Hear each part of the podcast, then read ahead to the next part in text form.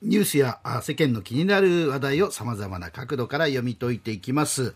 えー、12月もあと半月ということでそうですね、まあ、年末といえば大掃除。僕も前座時代師匠の家も相撲大掃除してましたこの時期ね。ピッカピカにしないと怒られちゃうでしょうね大変だと。もう障子の張り替えとかまでやってたからね。さあそう言いながら今はね、はい、大掃除をするご家庭もずいぶん減ったということなんですよね片中さんはい、あのこれ、毎日新聞の記事にあったんですが、うん、ダスキンが2005年からネットを通じて行っている大掃除の意識実態調査っていうのがあるんですが、はい、それによると、去年の年末に大掃除をした人はおよそ52%、うん、これ、調査開始以来最低で、60歳以上に限るとおよそ47%、半数割ったそうです。はい、はい。はい。まあ、私も毎年のように言ってるんですが、うん、真冬のこの時期は実は大掃除には 一番不向きなんですよ。はい。だからあの新年をすっきりした気持ちで迎えたいという気持ちはよくわかるんですけれども、うん、本格的な大掃除は気候のいいゴールデンウィークにやって、うん、というのが、まあ、どうせどこ行ってもめちゃ混んでるんですね。はい、年末は無理しせずゆっくりしてほしいというのが私のずっと言ってることなんですが。はい、はい、ということであの先週の毎日新聞暮らし面には今年もあの年末の大掃除に注意を呼びかける記事が出ました。はい、これ怪我への注意でご紹介しますね、うん、はい、あの東京消防庁によると、2016年から20年の5年間に、掃除中の事故ですよ、これ、掃除中の事故だけで救急搬送されたの人はおよそ4000人ですわ、えー、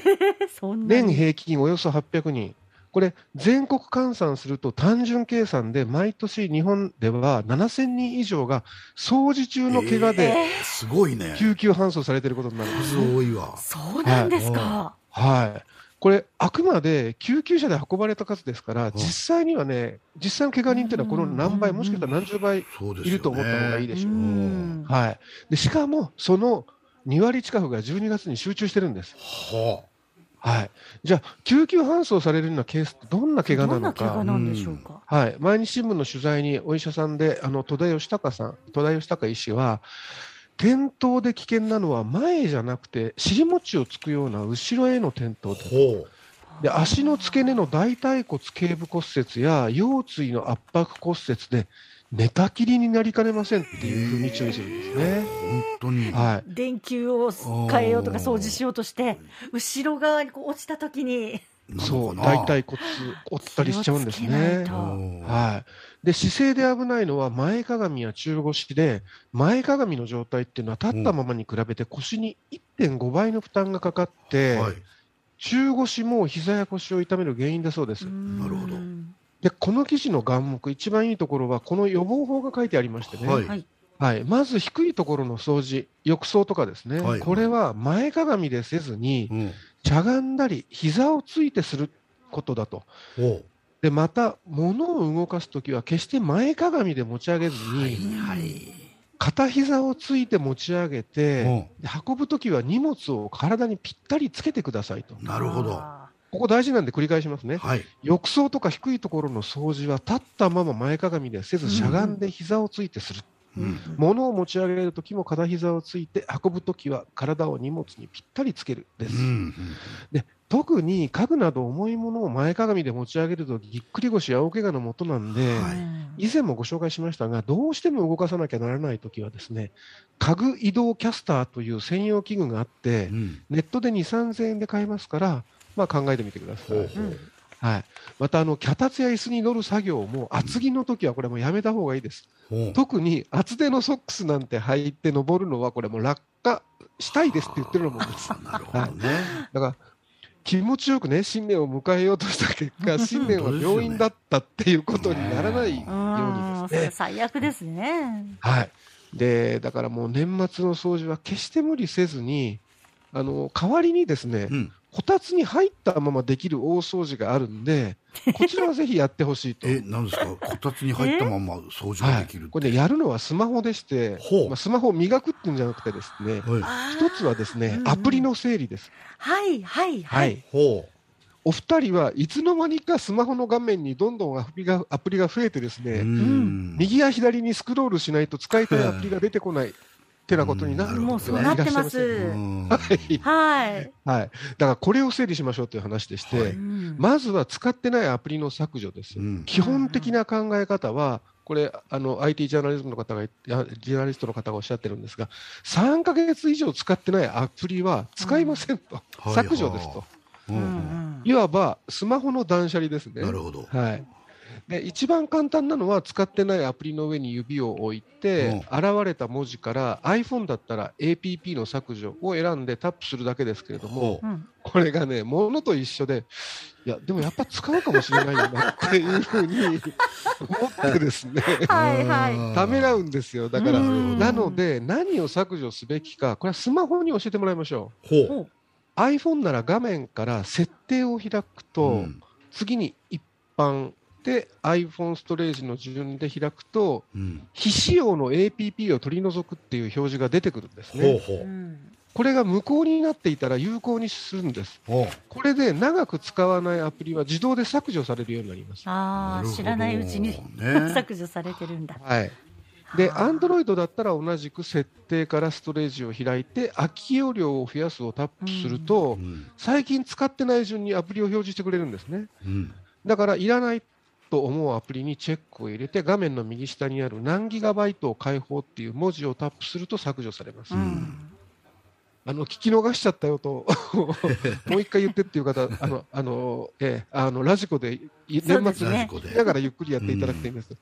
次にですね残したアプリもよく使う順や種類別にまとめると使いやすくなります。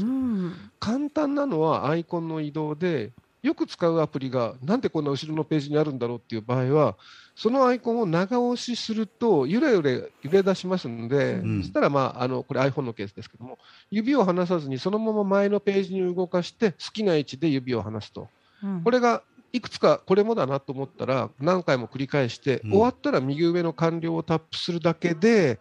最初の画面によく使うアプリを集められます。なるほど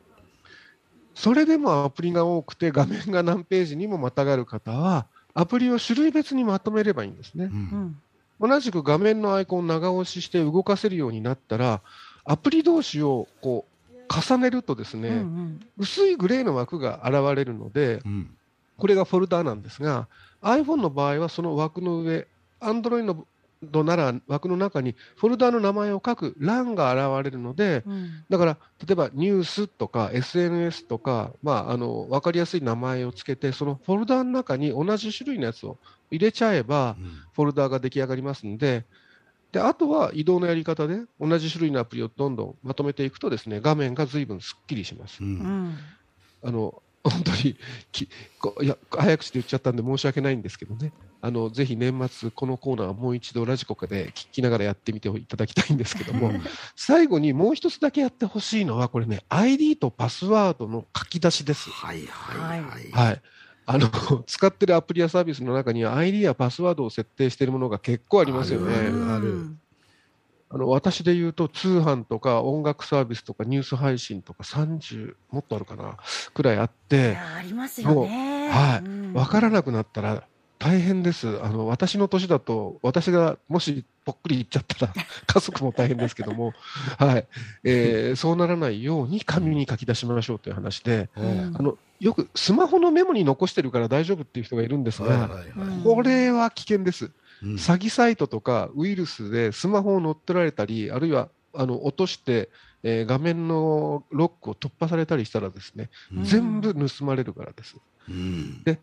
またあのたくさんの ID、パスワードを一元管理してくれるアプリっていうのもあるんですけれども、うん、必ずしも初心者向けじゃないのと、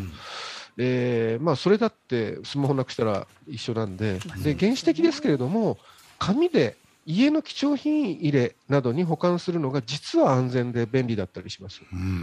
であの記入する紙はですねこれ専用ノート売ってます。これがおすすめです。通販サイトなんかでパスワードノートで検索してみてください。はい、あの ID やパスワードのほかですね、登録してある住所とか電話番号、メールアドレスとかクレジットカードとか、会費がある場合はその金額も記入欄があって、うん、で、ID とかメールアドレスとかパスワードは更新しても書き足せるようになってます。うん、で、これをやるといいのはですね、書き出すことで無駄がわかるんですね。ほうほう例えば、もう使ってないのに毎月利用料を払ってるサービスがないか、うん、でクレジットカードの支払い履歴とかと、支払い先、そちらで支払い先を確認してですね、で、使ってなかったらもう解約しちゃった方がいいです。そうですね。私は一昨年、うん、はい。あの、これで、あの、昔のメールメールアドレスのために毎月980円払いっぱなしになっていることに気づいてですね、うん、もう速攻解約しましたけども、うん、はい。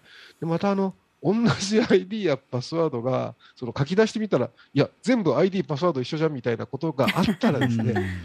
これも危険なので変えた方がいいですし、うん、特にパスワードを長年変えていない方はですね、まあ、年末に書き、ま、きちんと書き出した際にですね変えるようにするした方がいいですね。はい、なるほど。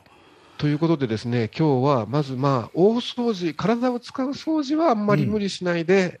うん、で安全で、うん、えー、その分あのこたつに座ってスマホのアイコンを整理したり、えー、パスパスワードや ID をきちんと書き出して整理してみましょうという、まあ、そうやって無事に年を越しま越しましょうという、えー、そういうお話でございました。そうですね、まあ、ぜひこの紙にパスワードとかやっぱ書いとかなきゃいけないなといつも思いながら、ん。なんか面倒くさくてしないですもんね。でそういうこういう時に、はい、本当ゆっくりとやったらいいっていうことですよね、うん、はい、はい、ありがとうございました。でちなみに体動かす掃除はもうじゃあ片中さんは年末やらないですねあの一応ですね、えーとまあ、目台所のシンクと洗面所くらいかな、あとは水回りをね、はい、あとは、まあ、あのクイックルなんちゃらでこう床をちょっと日頃からちゃんとねちょこちょこやってれば、ね。うん、小掃除してれば大掃除の必要はないって言われますけどね。ねはい、ではあ今日もありがとうございました。ありがとうございました。はい、どうもありがとうございました。はい、えー、今日はですね、えー、元サンデー毎日編集長片永修一郎さんにこたつでできる掃除聞きました。